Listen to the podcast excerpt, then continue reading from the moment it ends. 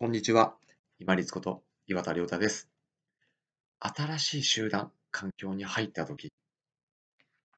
目を向ける矢印を内側から外側、最初を重視していきましょうという話です。何を言っているのかというと、新しい環境、例えば職場、学校、集団ですよね。ボランティアの集団であるとか、いろんなそういう集団集団に新しく人間が入った時って、やっぱりどうしても不安感から自分の目線を内側に向けがちなんですね。要は自分の目を自分に向けるんではなくて、人の目が自分にどう向いてるのかっていうのが気になると思うんです。まあ、そりゃそうですよね。新しく過ごす場所、そして長く時間を過ごす場所に特になりそうなお仕事の場であったり、学校であったり、そういったところでは自分がどういうふうに見られているか、どういう印象を持たれているかっていうのは当然気になると思います。けれども、大事なのは人からどう見られているのかということではなくって、まず自分が付き合うべき人であるとか、最初にどういうふうに付き合うのかっていうのを見定めなくちゃいけないんですよね、周りの人に対して。とすると、他からの人の目線を自分に向けるんではなくて、自分の目を他の人に対して向けていくことがすごく大事なんです。慣れてくると人って自分のことを例えばよく見せようと思って隠したりするときあるかもしれないんですけれども、最初の時って自分が上だと思ってると、ちょっと油断してですね、日頃の自分を出している方っていうのもいらっしゃるんですよね。初めてだから緊張して自分を出してないという方もいらっしゃるんですけれども、最初のうちは自分の方が上だっていうふうに、ちょっとこう余裕を持っている状態なので、普段の自を出しやすくなったりしてます。もしくは、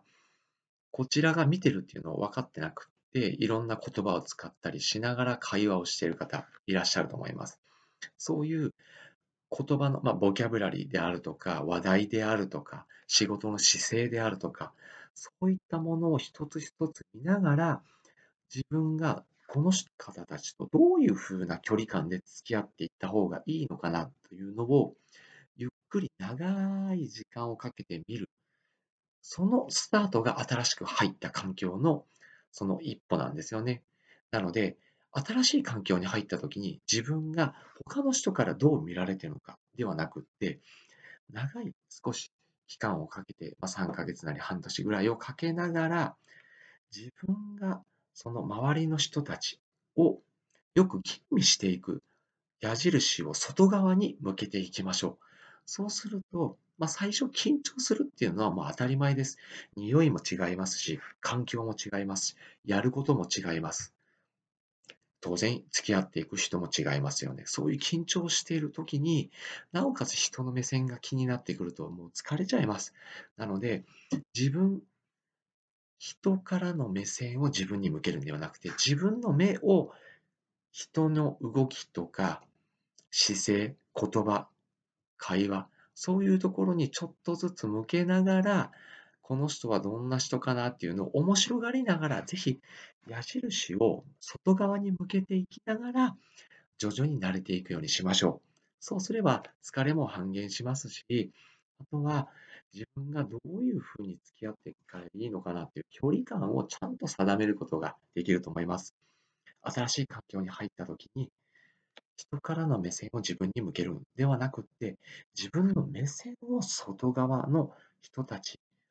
言葉、会話、姿勢、やり方、そういうところに向けていくようにしましょう。本日もご清聴いただきましてありがとうございました。皆様にとって一日良い日となりますように。これにて失礼いたします。